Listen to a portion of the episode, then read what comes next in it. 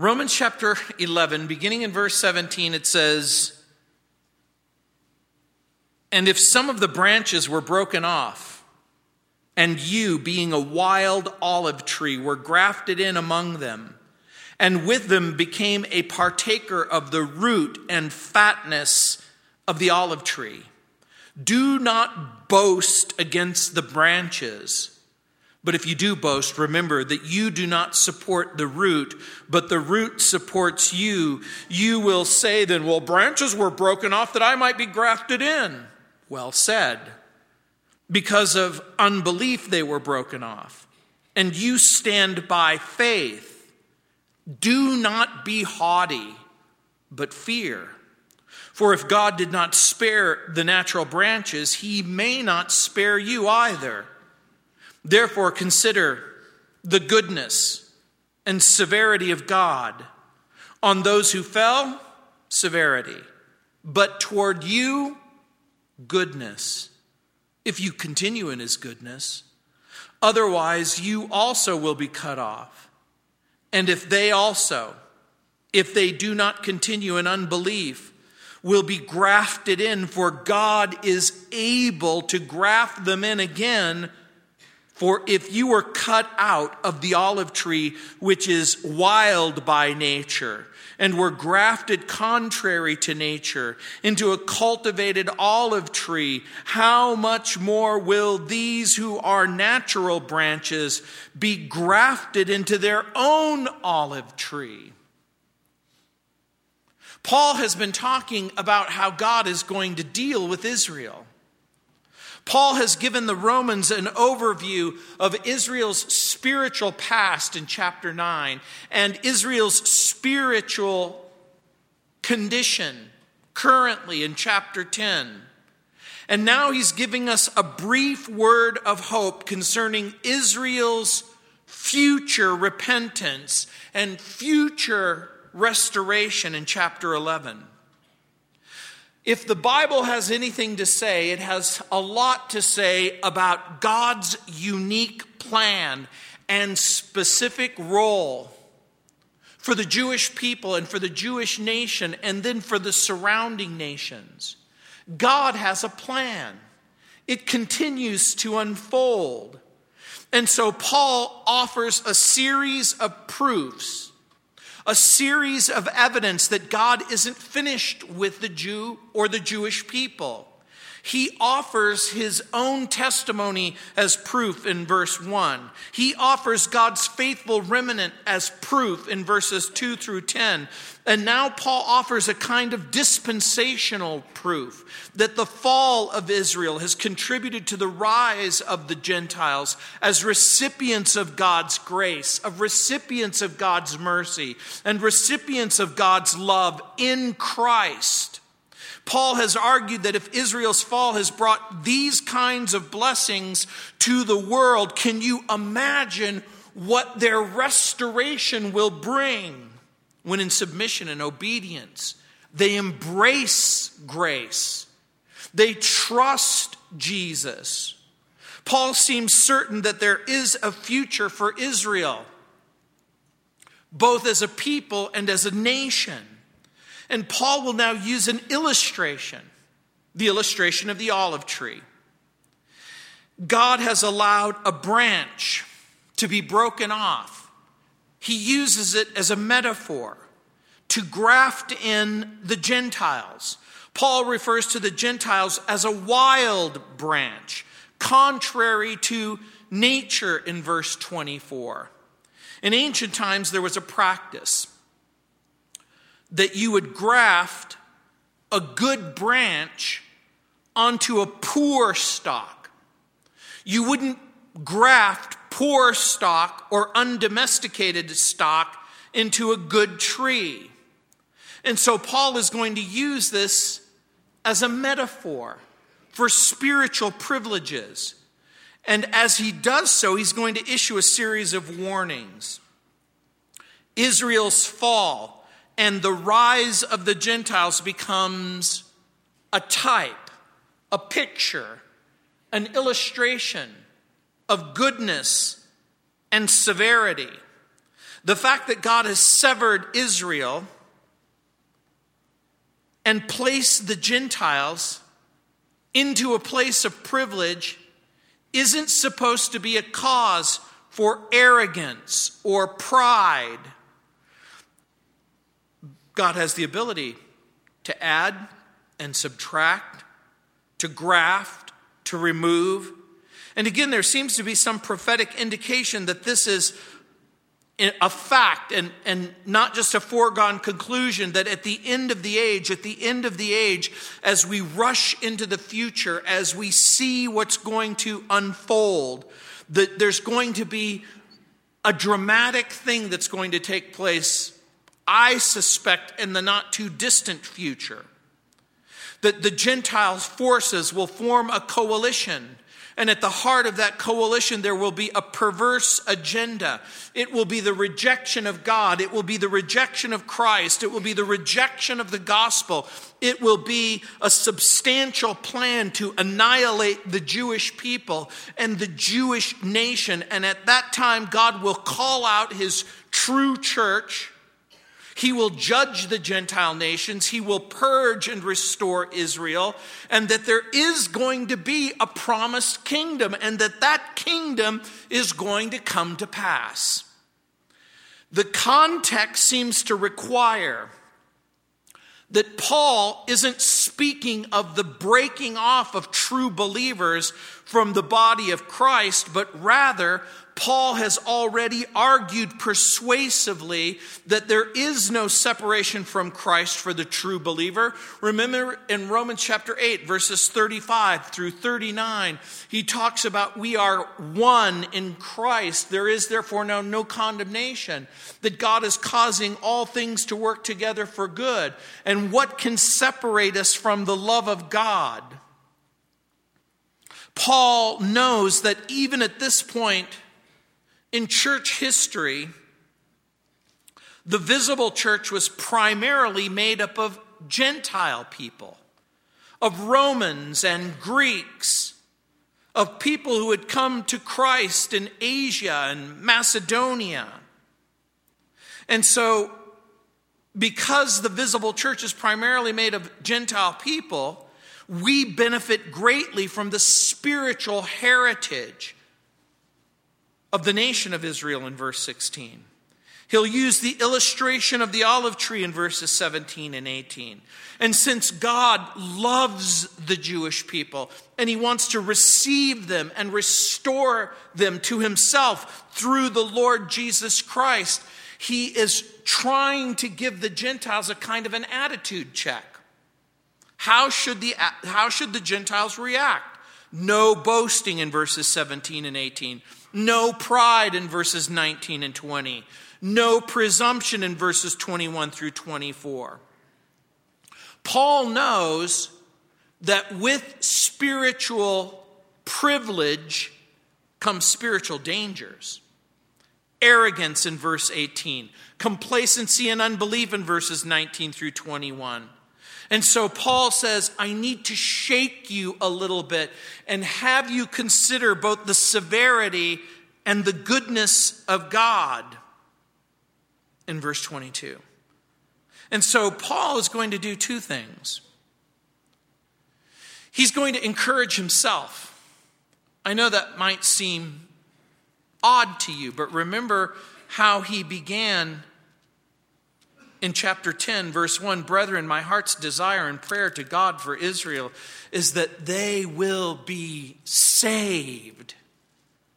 And so he's comforting himself, knowing that God has a plan, knowing that God has a future, knowing that God has unfinished business with the Jewish people, knowing that there is restoration for both Gentile and Jew, for everyone who comes to the Lord Jesus by faith.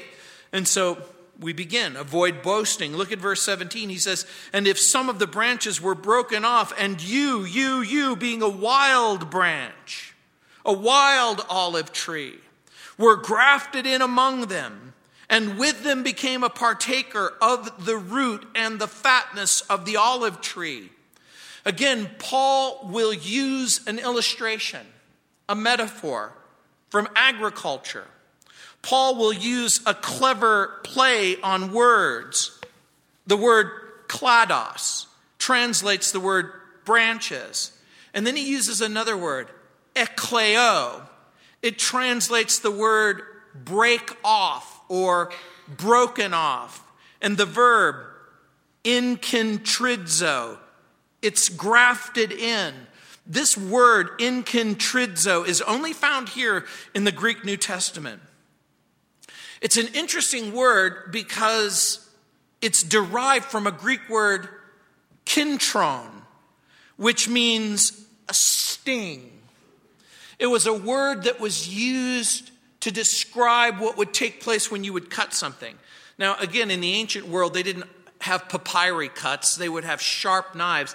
And if you've ever cut yourself, if you've ever sliced your finger, if you've ever been cutting something and you, you cut yourself, there is this sting. And so the emphasis was on the incision.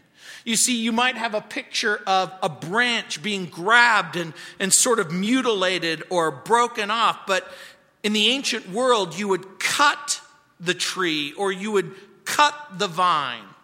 You would take a cultivated or a domesticated plant and you would graft it into a wild tree or into a wild grapevine. And Paul realizes that this, that the normal or the natural process has been reversed in the illustration that he's using. When he says, and become partakers of the root and the fatness.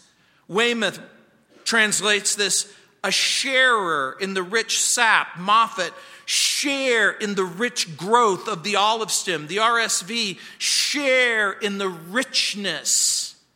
So the picture is the spiritual richness, uh, uh, the spiritual um, benefits. So Paul uses the image of an olive tree. He's using the image of the olive tree as a kind of salvation tree.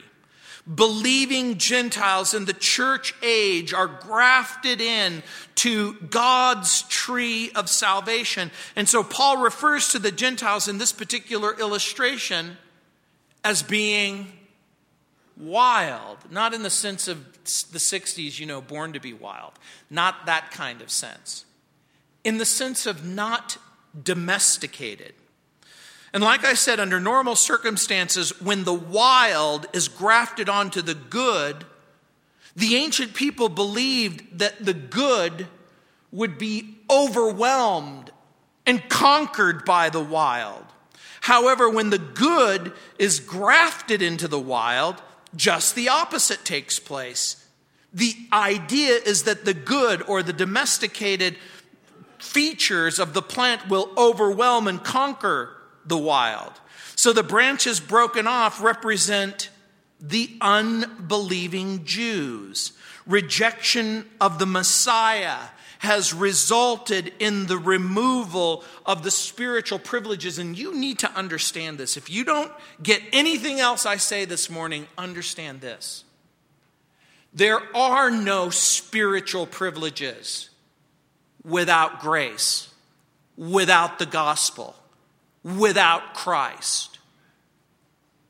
There are no spiritual privileges without grace, without Christ, without the gospel. And the reason why this becomes important for each and every one of us is because there's something inside of us that wonders if just being spiritual or just being religious, is that good enough to somehow get God's attention where he goes, look at these people acting all spiritual and stuff. Look at them praying and, and doing religious deeds. Look, look at them participating in religious rituals and ceremonies. Surely all of this has to mean something. And Paul says, they mean nothing. A godly remnant remains. And so the branches are broken off. They represent the unbelieving Jews, and rejection of the Messiah has resulted in some of them being removed. But remember, only some of them, because Paul writes, but, but only some of the branches were removed. That means some remain. A godly remnant remains. Including Paul himself. who has believed the gospel and believed the Messiah. And the wild olive tree refers to the Gentiles, who now share a favor once reserved for Israel and now retained by a remnant. In the Believer's uh, Bible Commentary, William MacDonald points out, and I quote, that the wild olive branch is not the church, but the Gentiles, viewed collectively. Otherwise, you face the possibility of true believers being cut off from God's favor. Paul has already shown that's impossible. Romans eight, thirty-eight and thirty-nine. What will separate us from the love of God which is in Christ Jesus? And so in the illustration, it's important to remember that the tree trunk, the roots or the tree trunk, doesn't necessarily refer to Israel, but rather to the origins of God's line of privilege through the centuries. The, the root and the privileges come all the way back to Adam, all the way back to Enoch, all the way back to Noah, all the way back to Abraham, Isaac, and Jacob. This is important that you understand about the meaning of the root. The root are all of those men and women who by faith believed in the promises of God. And so the illustration is supposed to point out the origins of God's lines of privileges. And the wild olive tree is not the church, but the Gentile nations. Again, MacDonald uses the expression lines of privilege. He defines it this way, quote, God decided to set apart a certain people to occupy a place of privilege, of nearness to himself. They would be set apart from the rest of the world, and they would have special privileges. They would enjoy what we might call favored nation status. In the different ages of history, he would have a special inner circle, and the nation of Israel was the first in that line of privilege. Now, when you think about that and you start taking it to its logical conclusion, some people, I think, in a wrong-headed way, have concluded that the church occupies the place of privilege. But again, the church has not replaced Israel in God's future plan or God's future revelation of what's going to take place. And by the way, when we get to verse twenty-five and we continue on in the chapter, I'm going to be talking a little bit about what those future plans are going to look at. Like, God in his grace and his mercy has allowed Israel's stumbling to open the door for salvation for the Gentile nations. And so in verse eighteen, he says, do not boast against the branches. If you do boast, remember that you do not support the root, but the root supports you. Paul uses the illustration and metaphor as a warning against boasting or bragging or arrogance. Does this new status give Gentiles a right to elevate themselves at the expense of the Jewish people? What do you think the answer is?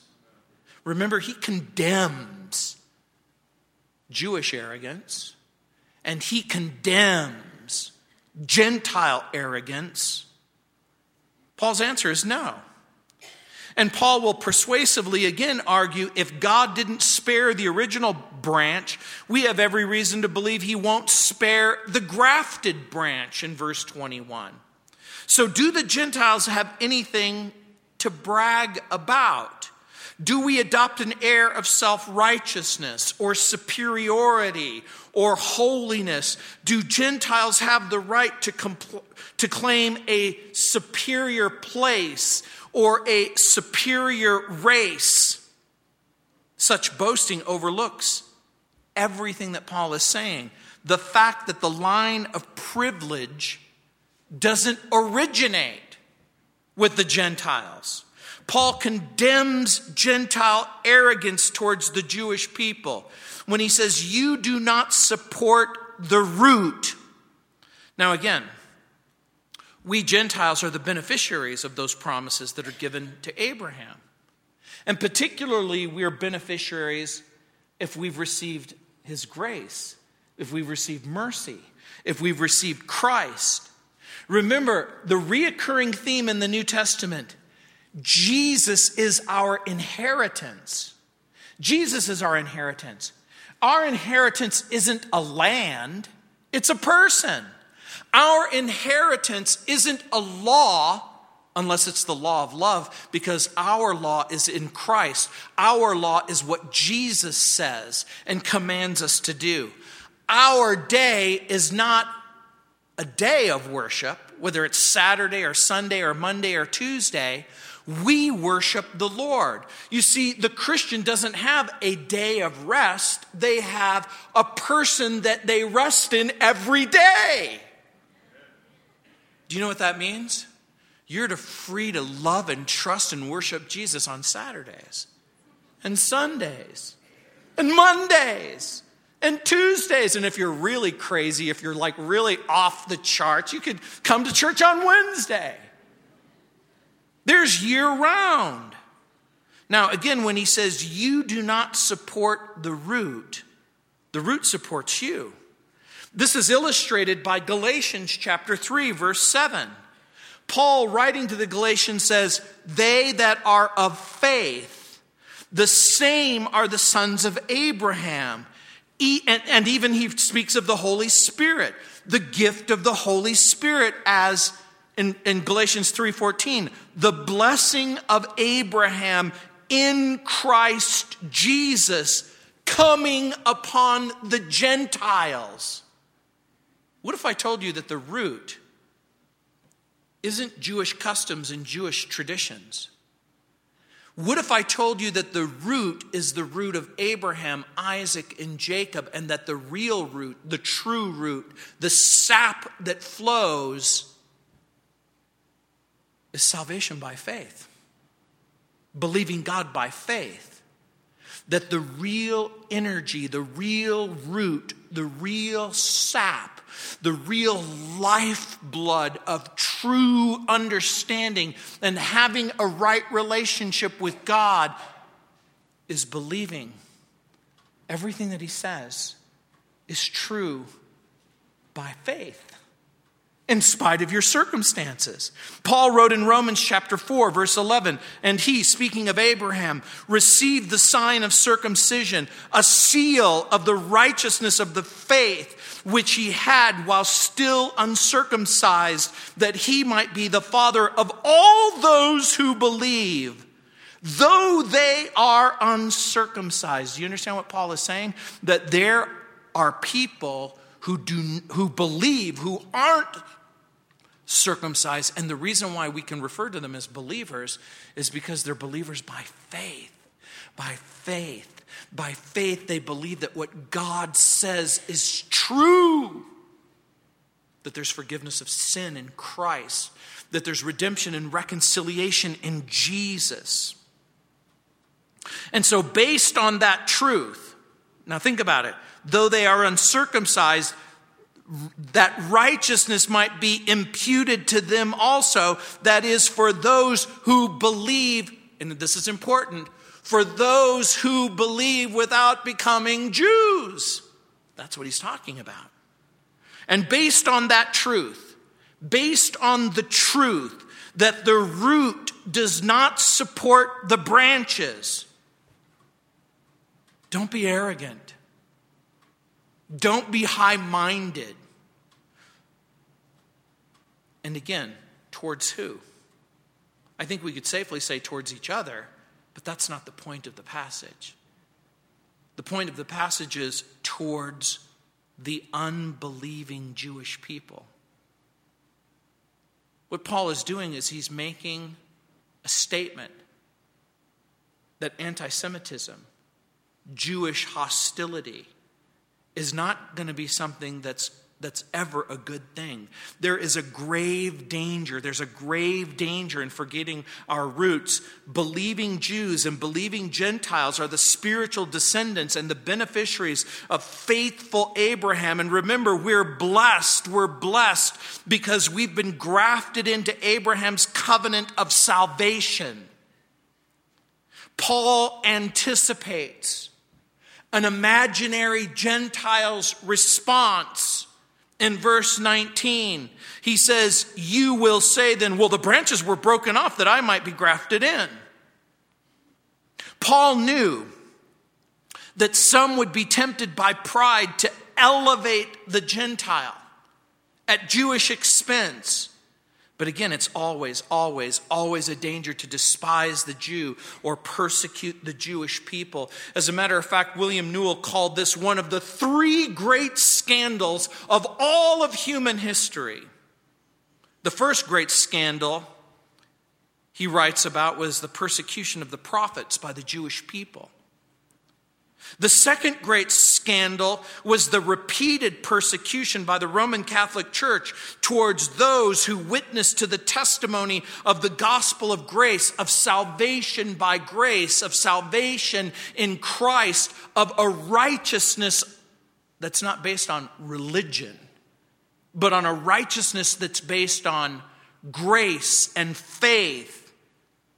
It's interesting to me that Newell was certainly aware of the great pagan persecutions by the Romans and by the Muslims, but he doesn't mention those because he was thinking it makes perfect sense to him that unbelievers would persecute believers, but that believers would participate in such wickedness is inexcusable. What excuse can Christians give for Jewish animosity? That is the right answer. The right answer is none. There is no excuse. There is no excuse. And so in verse twenty, he says, well said, because of unbelief they were broken off, and you stand by faith. Do not be haughty. That means high-minded. But fear. Paul admits that the statement is true. That's why he says in verse twenty, well said. He admits that the statement is true, that Israel has been cut off and that the Gentile has been grafted in. It is a true statement, but it's not the whole truth and nothing but the truth. It's only partially true. In what sense? Again, Jewish branches are broken off. Gentile branches are grafted in. But remember why, why that is. Paul gives the reason. Because of Jewish unbelief. It isn't because of Gentile superiority. It isn't because of Gentile intellectuality. It isn't because of Gentile resources. No, the Jewish branches were broken off in part from unbelief and apostasy, and Gentile branches are grafted in because of faith. Now, I want you to think this through. The grafting in comes by faith in Jesus, by grace. The grafting in is a confidence in the reality that there is a Jewish Messiah and that that Jewish Messiah is Jesus Christ the Lord. There's no inherent racial or national superiority. There is no inherent linguistic or cultural superiority. This isn't genetic. This isn't racial. This isn't linguistic. This isn't cultural. This is an issue of faith and unbelief. And once again, we have to keep in mind that Paul speaks of the Gentiles as a people group, as nation groups. The Gentiles as a people group are grafted in because they stand by faith. Chinese people are grafted in by faith in Christ. Muslim people or Arab people or Asian people or African people, people from the North Pole and the South Pole and every single time zone are grafted in by faith and confidence in the person of Jesus and what Jesus has done. As a matter of fact, in a comparative sense, when he talks about this, we keep in mind that he's talking about a Gentile people group. They're grafted in. Why? Why? Why? Because they're exercising faith in Christ. Jesus spoke of Gentile faith in the story of the centurion. Do you remember in Luke chapter seven, verse nine, there was a, a, a man who was sick and a centurion called for, for Jesus. And Jesus said, "I'll go to your place and I'll heal your servant." And the centurion bowed his head and he said, "I'm not worthy to receive you. Just say the word and my servant will be." And Jesus, I know it's going to come as a shock and a surprise. Jesus is blown away. Now, whenever you read in the New Testament, Jesus is surprised by anything, you should take note of that. What are you saying? I'm a man in authority. I know what it means to be in authority. If I say to a person, go, they go. And if I say to a person, stay, they say, they stay. Romans knew about discipline and the chain of command. It was never violated. And the centurion understood that if Jesus said, go, if Jesus said, stay, if Jesus just simply said, you're healed, that you would be healed. Paul would later say to the Jews at Rome in Acts chapter twenty-eight, verse twenty-eight, "Therefore, let it be known to you that the salvation of God has been sent to the Gentiles, and they will hear it." It was his way of saying what the Jewish people refused to embrace, what they refused to hear, what they refused to embrace, and what they refused to hear, the Gentile would hear it. That the Gentile would be receptive to the gospel. When you would say to a Chinese person or an African person or a South American person or a person anywhere in the world, and you would say, do you want your sins forgiven? Do you want to experience God's grace and mercy? Do you want to be healed? Do you want to be saved? Do you want to have a right relationship with God in Christ? Well, what do I have to do? You have to believe that Jesus is the Lord. If you'll confess with your mouth and believe with your heart that Jesus is the Lord, you'll be saved. The Gentiles would say, we're in! I'm willing to do that. But there are so many people who would say it can't possibly be that easy.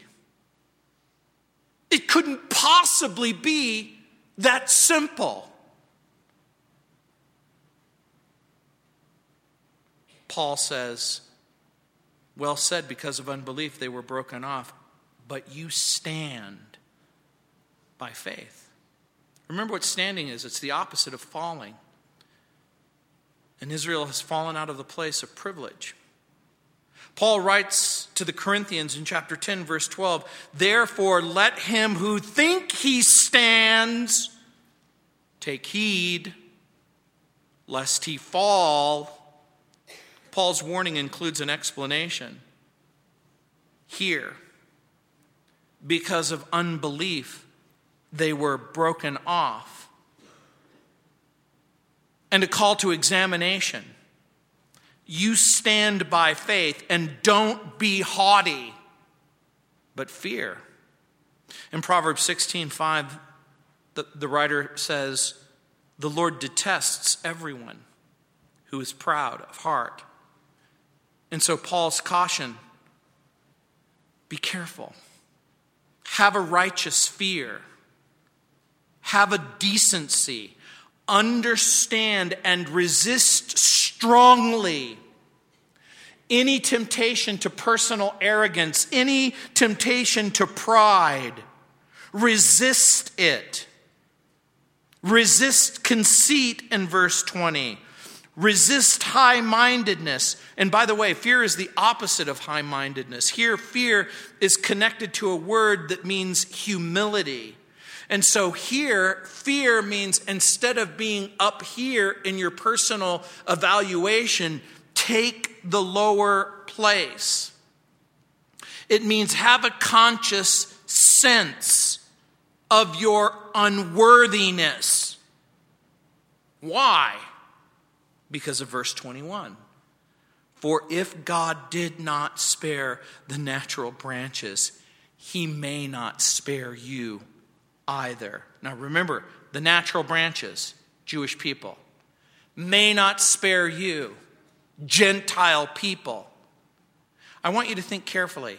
If the Gentiles forget that they're saved by sin through Christ, if the Gentiles forget God's goodness, if they neglect God's judgment, justice, if they exaggerate self-importance, if they cultivate pride or high-mindedness, if they boast and embrace pride and arrogance, there's no special favors. There's no special place of privilege.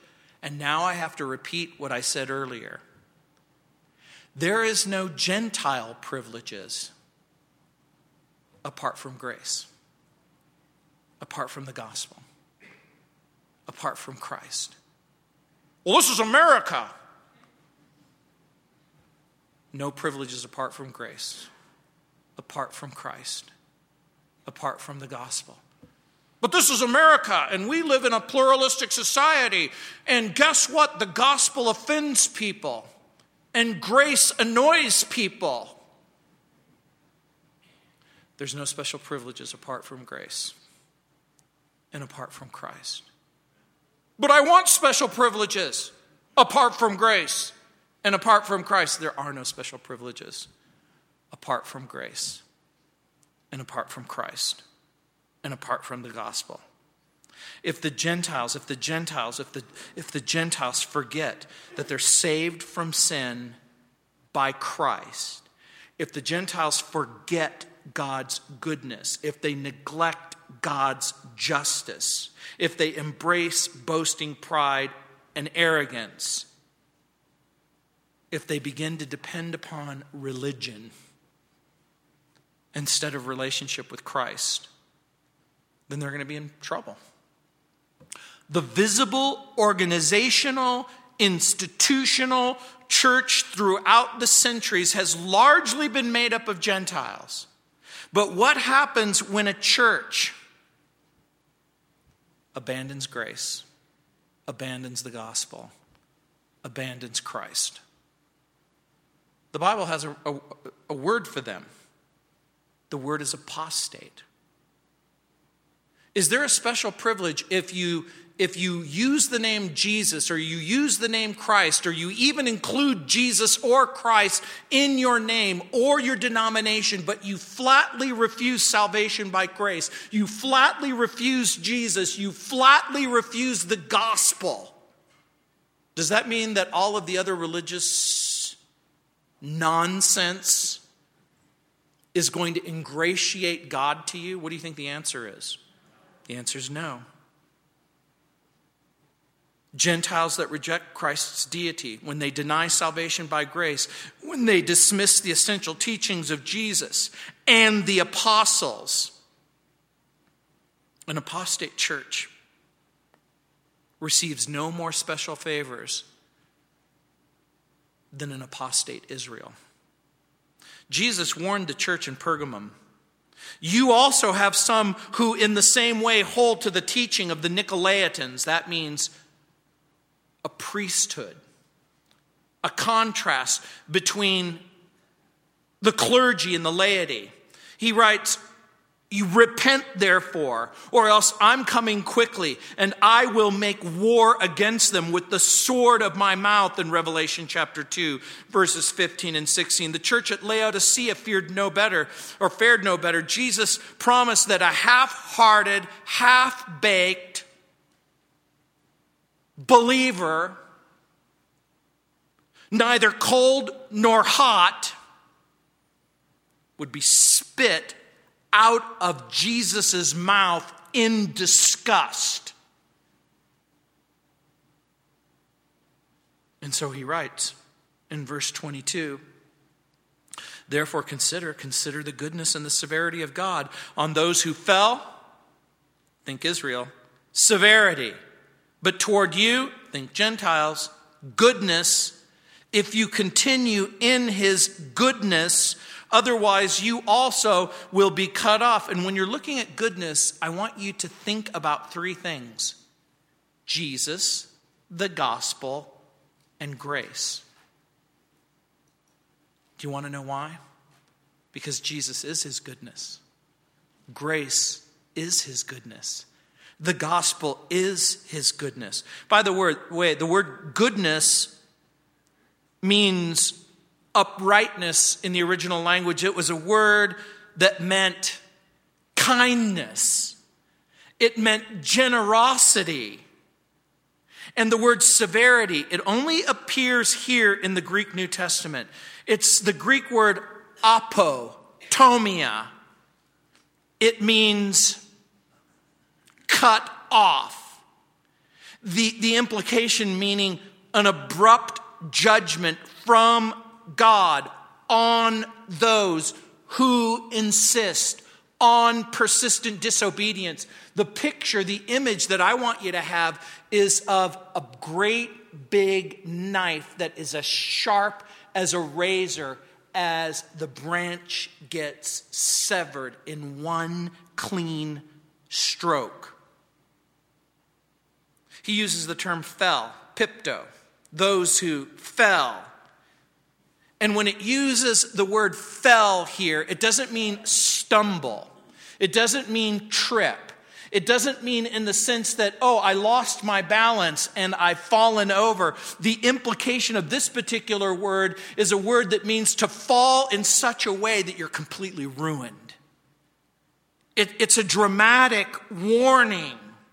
Paul is speaking of a very serious spiritual condition in which people fall from opportunity into judgment. And so when he's talking about falling from opportunity into judgment, this is why living in a place where people can preach the gospel and reach the lost, we're talking about, you know what is the most wonderful thing? There's so many wonderful things about the country in which we live in, but there is nothing more greater than the opportunities that are here. The opportunities to hear the gospel, to believe the gospel, to embrace the gospel. And I'm going to suggest to you that we begin to evaluate countries in terms of freedom, in terms of the freedom to hear the gospel and respond to the gospel and to embrace the gospel. Every advantage and opportunity is given, and he warns those who identify themselves with grace and the gospel and Christ to continue in it, continue in the goodness of the Lord, continue in the kindness of the Lord, persevere. That becomes a kind of evidence of saving faith and a genuine change of heart. Paul calls on the reader to consider two facets of God's character, and this becomes really important. Most people are really, really happy to consider the goodness of God, but they're really reluctant to consider the severity. You know, I believe in a God who, who loves. Good for you. I believe in a God who's good. Good for you. I believe in a God who's kind. Good for you. I believe in a God who's merciful. Good for you. I don't believe in a God who judges anybody. Then you don't believe in the God of the Bible. You don't believe in a God who upholds justice, who affirms righteousness. The Jewish people were given an enormous privilege, and they fell into unrighteousness, and they fell into pride, and they fell into haughtiness. And in that unrighteousness and pride and haughtiness, there was a sense in which the Jewish person said, I'm glad to be a Jew, happy to be a Jew, not happy to be a Christian. I will not, I refuse, I won't embrace Jesus as the Messiah. You know, judgment has been called God's strange work. It's called strange, I think, because people really wonder whether or not God will do what God says he will do. The Gentiles can expect goodness if they continue in goodness. and the Gentiles can expect severity if they embark on a course of rejecting Jesus, rejecting the gospel, rejecting grace. Remember, Paul encouraged the Gentiles in Ephesians chapter two, verse eleven and twelve. Therefore, remember that you, you, once Gentiles in the flesh, who are called uncircumcision by what is called the circumcision, made in the flesh by hands, that at that time you were without Christ, being aliens from the commonwealth of Israel and strangers from the covenants of promise, having no hope, being without God in the world.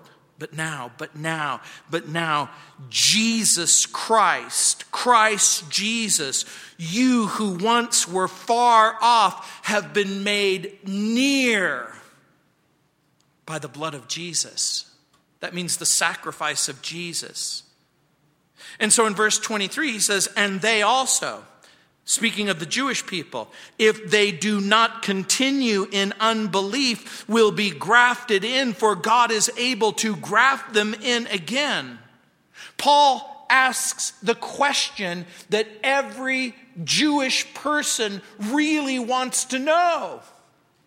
Can they, can they come back? Can Israel come back? Can Israel come back? If you're not in a place of privilege, if you're if you're in a place apart from grace, if you're in a place apart from the gospel, if you're in a place where you're apart from Christ, can you come back? Can you come back? Can you come back? And the answer is, of course. Look what he says. If they abandon unbelief and embrace belief. Now, again, does this mean belief in God? It can't mean that, because do Jewish people believe in God?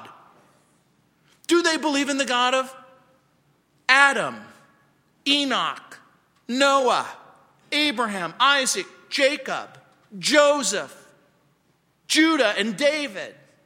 Do they believe in that God? Of course they do. So what is the belief that they're talking about? It's a belief in Jesus, isn't it? It's a belief in grace, isn't it? It's a belief in the gospel. If they abandon unbelief and embrace the Messiah, there's no single reason. There's not a single reason why Israel can't return to the place of privilege. There's only one reason why they can't return, for the same reason that you're reading in the text. And they also, if they do not continue in unbelief. What will happen if they continue in un- unbelief? That's right.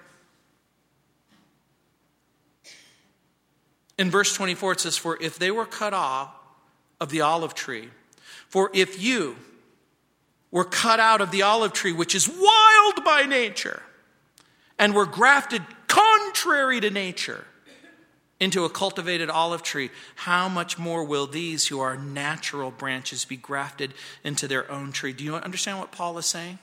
What Paul is saying is this. It was way easier. It, I, I'm going to put it this way. It will be way easier for the Lord to sever the Gentile branch and reconnect the Jewish branch, because they share the same D N A. They share the same identity. I, I would use a little bit different illustration. What do you think is going to be easier for a body to reject? Foreign tissue or its own tissue? A body can reject foreign tissue, but it won't reject native tissue. William MacDonald writes, quote, in fact, it would be a much less violent process for God to reinstate Israel as his privileged people than it was to put the Gentiles into that place. The people of Israel were the original branches in the tree of God's favor, and so they are called natural branches. The Gentile branches came from a wild olive tree. To graft a wild branch into a cultivated olive tree is an unnatural graft. Or as Paul says, contrary to nature. To graft natural branches into their original cultivated olive tree is a natural process. Unquote. And Paul says, so I need to warn you. There's no place for arrogance. There's no place for pride. There's no place for presumption. There's no, no, no place for Jewish hostility. Doctor Harry Ironside would say, beware lest we mistake our prejudices for our convictions, unquote. Paul, he understands that God has a plan, that there's a future, that God is not finished with the Jew. Maybe one of the most exciting passages in all of the Scripture gives that promise. I'm going to close with it. In Zechariah chapter twelve, verse ten, the prophet Zechariah says, I will pour out on the house of David and on the inhabitants of Jerusalem the spirit of grace and of supplication, so that they will look on me whom they have pierced, and they will mourn for him as one mourns for an only son, and they will weep bitterly over him like the bitter weeping of a firstborn, unquote. Zechariah envisions a time when the house of David and the inhabitants of Jerusalem, filled with the spirit of grace and prayer, see Jesus. And they understand what was so impossible to understand before. That Jesus is the source of forgiveness. That Jesus is the source of life. That Jesus is the source of grace and mercy. You know, according to Jewish tradition, when Jacob heard that Joseph was dead, every single day, for twenty-one years, every single day, every single day, every single day, he wept for his son. He wept for Joseph. He would begin his day by weeping for the son who was gone. The second day, and the, the first year, and the second year, and the third year, and the fifth year, and the tenth year, and the eleventh year, and the twelfth year. And there would be people who would say, can't you just get over it? Can't you just get over the fact that you've lost your son and he's gone forever? But there was never closure. There was never closure. He wept for him every day. He wanted him every single day. And so you can imagine on the twenty-first year, when he's reconciled with his son, that there is just this enormous outpouring of emotion. And the same will be true when Israel recognizes that Jesus is the Messiah.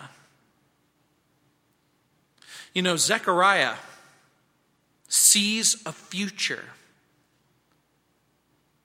where the Jewish people are reconciled and restored. Paul sees a future where the Jews are reconciled and restored. John, the apostle, in the book of Revelation, sees a future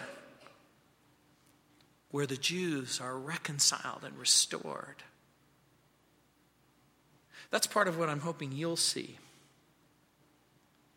That you'll begin to understand that the reason why the Jewish past is so important to you, because it's a part of your spiritual heritage. And that the present condition of the Jewish people are in part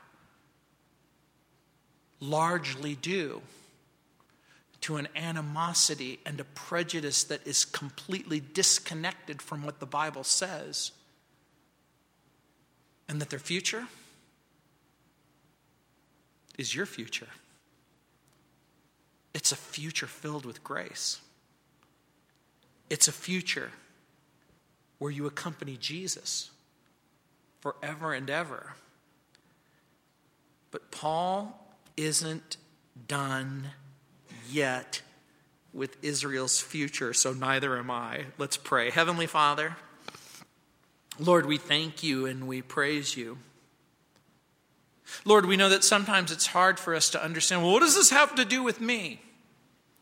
Lord, it has everything to do with us, because we begin to understand, because you kept your promises to Israel, you'll keep your promises to us. If you're fair with Israel, you'll be fair with us. If you're just with Israel, you'll be just with us. If you love them, then you will love us.